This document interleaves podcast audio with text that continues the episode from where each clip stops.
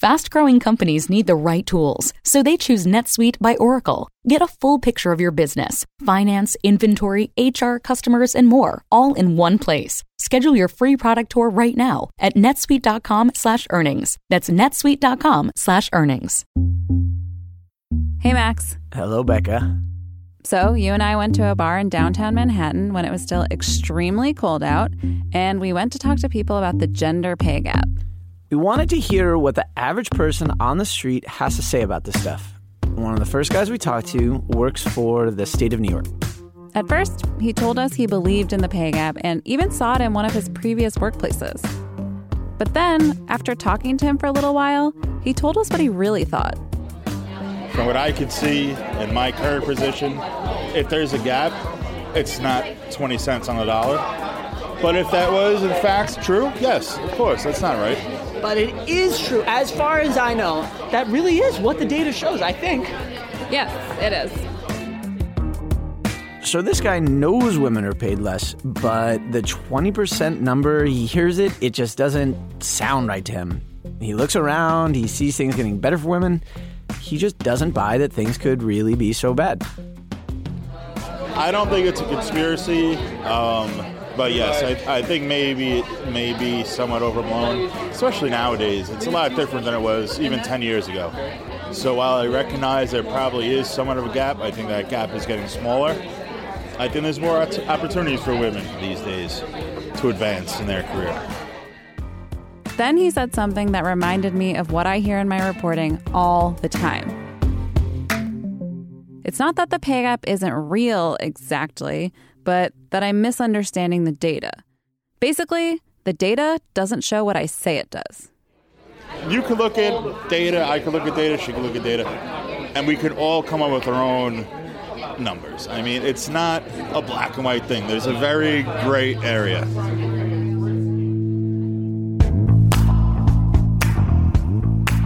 When you look at the world, you know, we're 50% of the population. Like, wh- where is our place? Like, where is our value? Women deserve equal pay for equal work. As a woman, we almost put this gender bias in ourselves. And nationwide, the median salary for men is greater than women in 99.6% of major occupations. Women, what do they want? We want to end gender inequality. And to do this, we need everyone involved. Well, actually, it's the feminists, celebrities, and politicians spreading this wage gap myth who have the math problem. Ginger Rogers did everything that Fred Astaire did. She just did it backwards and in high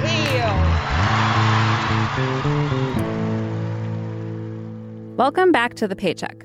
I'm Rebecca Greenfield. This week, we are going to investigate the gray areas in the data. We've heard from listeners who feel like the guy from the bar. And we've also heard from people who don't believe in the pay gap at all. They say that 20% figure, the gap between what women and men make in the US, is misleading. That it's just an average that doesn't control for people in the same industries or doing the same job. This is a common critique of pay gap reporting. Here's Brit Hume on Fox News making that same case. Women make different choices about what kinds of jobs they seek in reaction to marriage and childbirth. When those things are taken into consideration, studies have indicated that the pay gap all but evaporates. That phrase, all but evaporates. I hear it a lot that the pay gap disappears when you control for things like the fields women tend to work in and the time they take off to care for their families. The pay gap does get smaller when you control for certain things, but no matter how much math you do, it never disappears. When you control for job title, company, and industry, one study found that there's still a 5.4% pay gap in the US that's unexplained. We know pay discrimination is still happening, and that's not right or fair. But I also want to talk about another part of this argument that women make choices to focus on family rather than work, and that's why we earn, on average, 20% less than men. Is that what's really happening? The research does show that women start off at near parity with men in their careers, but after having a kid, the gap widens. Is this because women are choosing parenting over working in high paid jobs because that's what they value? I think that it's a more complicated story than simply that women value family more than careers. I think the whole workplace is really set up so that it's harder for women to be parents than it is for men. That's Robin Ely. She's a business administration professor at Harvard, and she recently co wrote an article with Kathy Tinsley, a management professor at Georgetown, called What Most People Get Wrong About Men and Women. When she talks about how the workplace is set up better for men than women, she's partly talking about the rigid 9 to 5 workday and how that makes it harder to say, pick up your kids from school. It's challenging for anyone, regardless of gender, to work a full time job and take care of kids. But we expect women, more than men, to make it work. And to make it work, women shift to jobs with fewer demands, flexible schedules, or telecommuting options. The culture is telling them that once you become a mother, to be a good mother, you really need to take those accommodations. Whereas for men, it's saying, you know, you really shouldn't take those accommodations because your role is as the breadwinner. So men tend to ratchet up after they have kids, and women will be more likely to ratchet back. So the culture and the organization interpret what people should be doing once they have children. This idea that we expect women to do less at work when they have a child and men to do more, it shows up in the data. Women's earnings decrease 4% for every child she has. Men's earnings actually increase 6% when they have kids. These are known as the motherhood penalty and the fatherhood bonus. And even when men and women both act the same at work, the stereotypes we have about women can hurt their earnings. Here's Kathy Tinsley, Robin's co author. So, when somebody is absent from a meeting, there's oftentimes uncertainties about why that is occurring, right? You don't have perfect information in corporations about what everybody is doing all the time. And what happens is when you have imperfect information, your brain doesn't really like that imperfect information, and so it fills in that imperfect information with assumptions, with educated guesses about what that missing information is.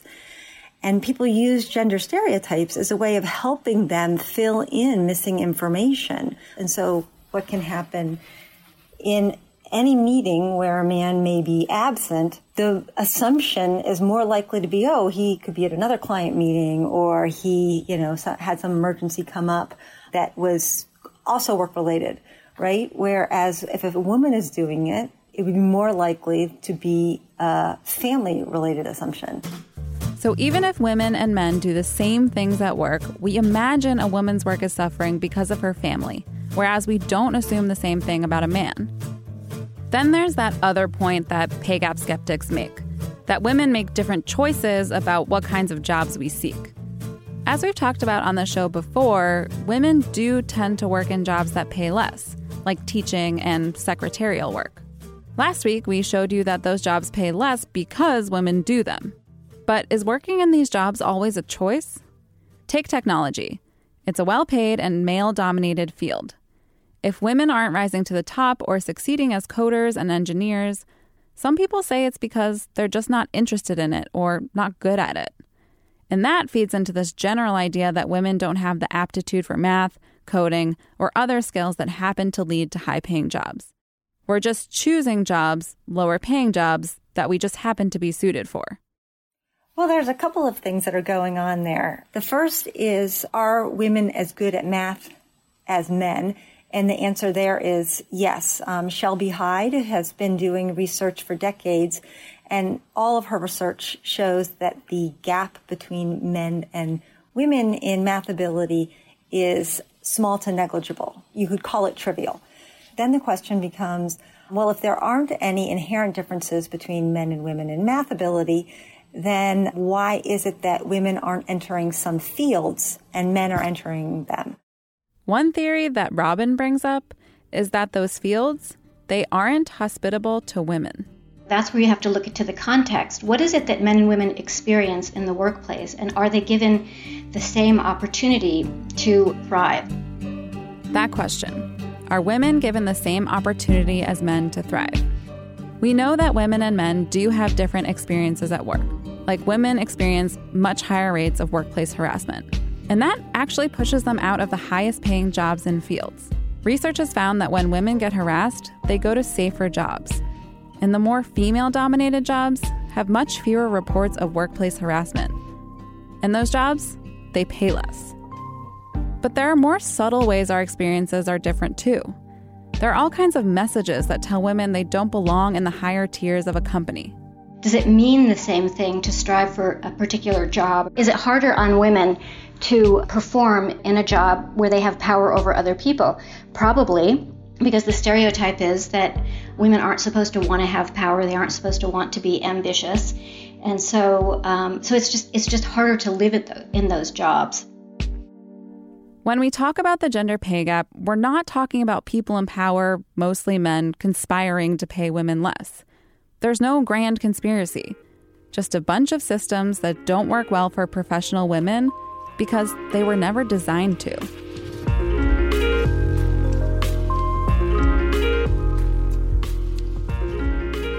As hard as the aggregate number is to understand, even when we hear stories from individual women that are telling us exactly how much less they're making, we don't always see it as a part of the pay gap.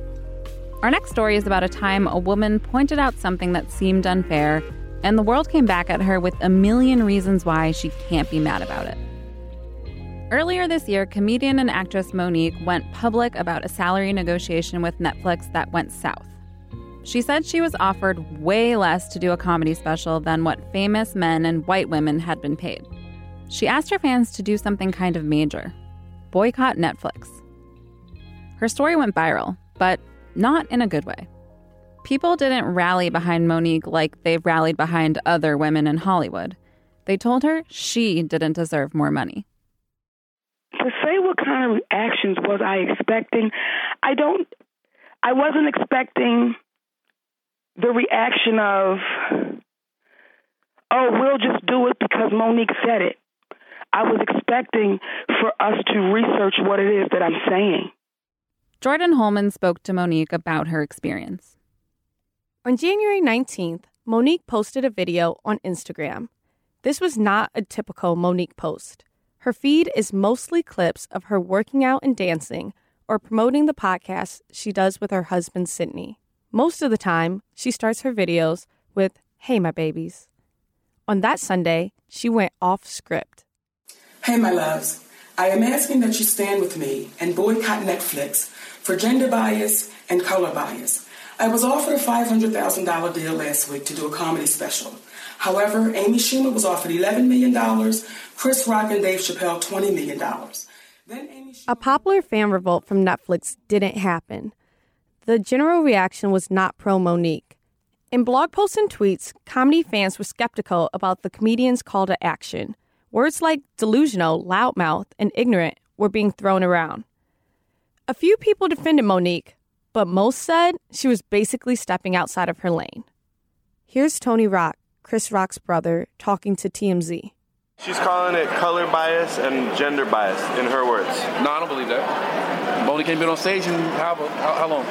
She been on stage in a long, long time. time. Before the Parkers, yeah. Yeah, and you I thought it was especially interesting that people were reacting like this to Mo'Nique at the start of this year, which was also at the height of the Me Too movement. The public was learning that other big name actresses like Michelle Williams and Claire Foy from the Netflix series The Crown were paid less than their male co stars. But the audience response to those Hollywood pay gaps was very different.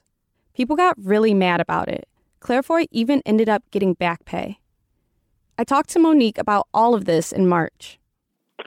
Hello. Hi, this is Jordyn.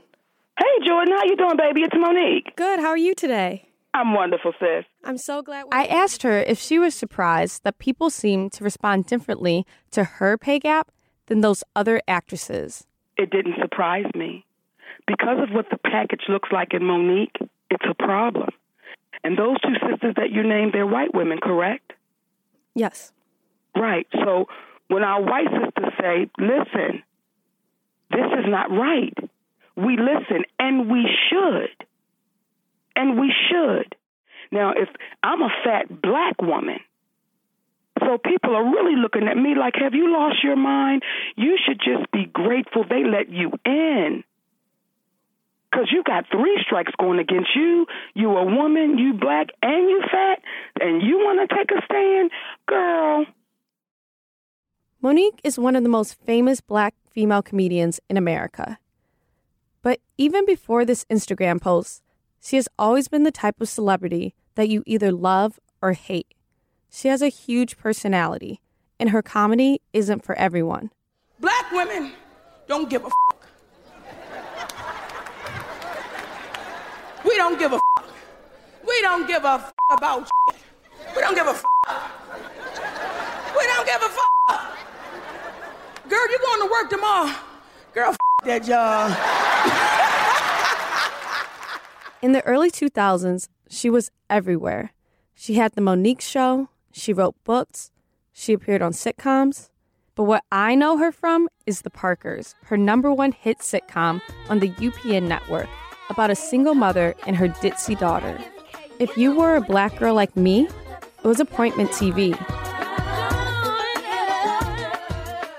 Mo'Nique moved to LA to pursue acting when she was 30. She got the offer to star in her own show, The Parkers, after only 90 days in Hollywood.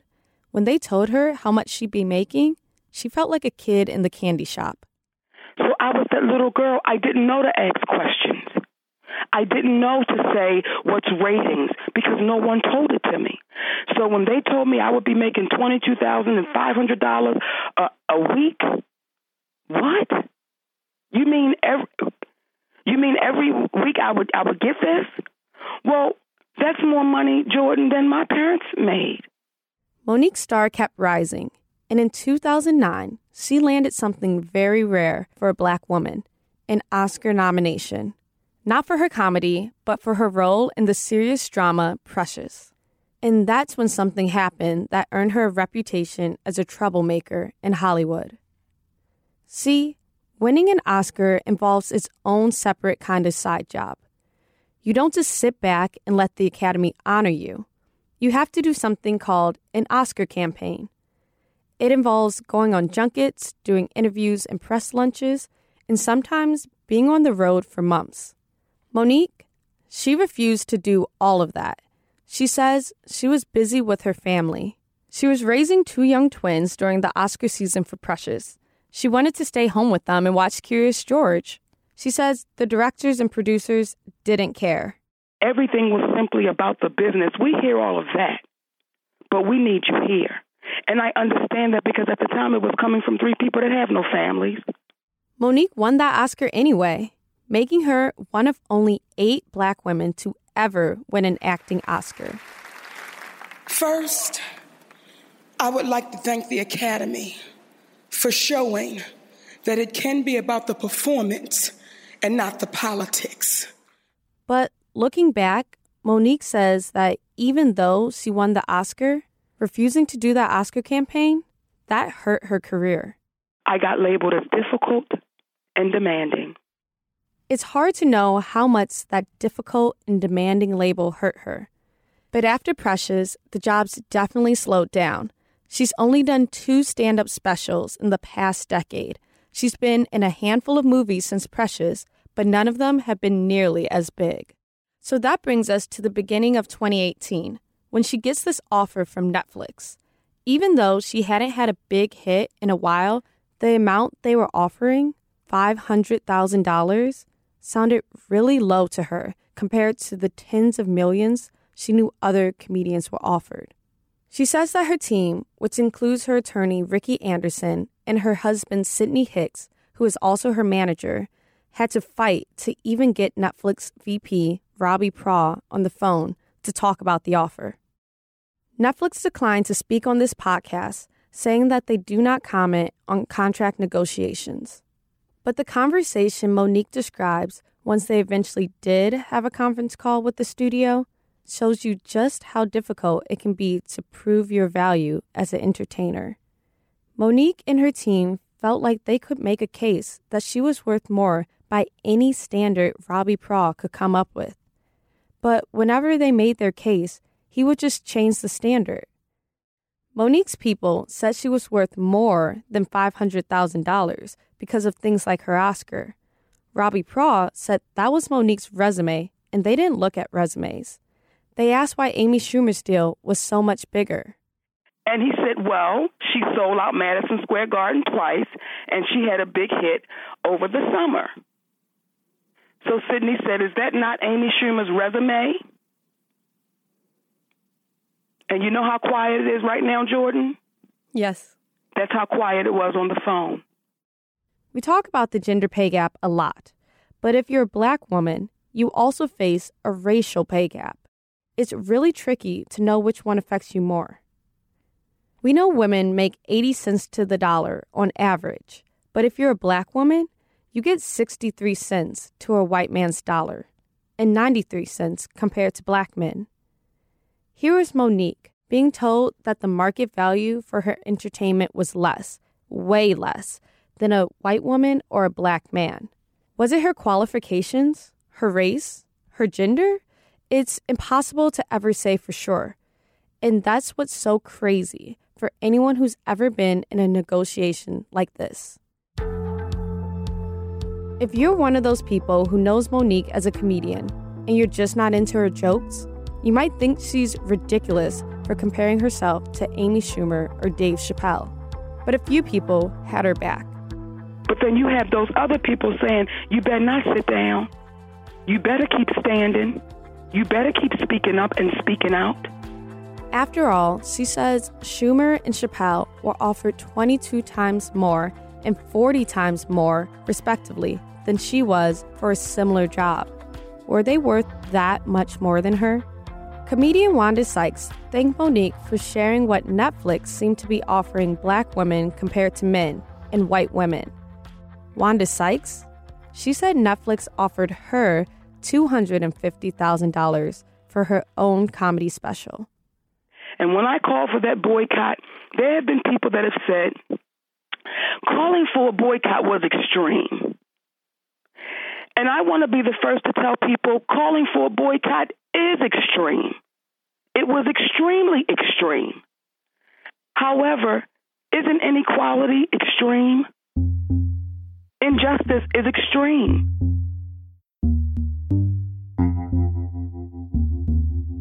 Some people might hear Mo'Nique's story and say hers was obviously not a case of discrimination. She'd barely worked in comedy since the Parkers, and some just don't find her appealing. But take the reasons why she hasn't worked and why she's not always appealing. Her gender, her race, and even her size are all part of it. That's how a lot of the gender pay gap plays out. Women make less than men for what seem like innocent reasons. But when you dig deeper, the real reasons have everything to do with the fact that they're women. Next week on The Paycheck, we'll go to a country that thinks it knows how to fix the pay gap. How? By forcing big business to come clean. Thanks for listening to The Paycheck. If you like the show, head on over to Apple Podcasts and rate, review, and subscribe. We appreciate all feedback, even those one star reviews from people who don't believe in the pay gap. This episode of The Paycheck was reported by Jordyn Holman, Max Abelson, and hosted and reported by me, Rebecca Greenfield. It was edited by Francesca Levy and produced by Liz Smith. We also had help from Magnus Henriksen, Jillian Goodman, and Janet Paskin. Our original music is by Leo Sidran. Carrie Vanderyacht did the illustrations on our show page, which you can find at bloomberg.com slash paycheck. Francesca Levy is Bloomberg's head of podcasts.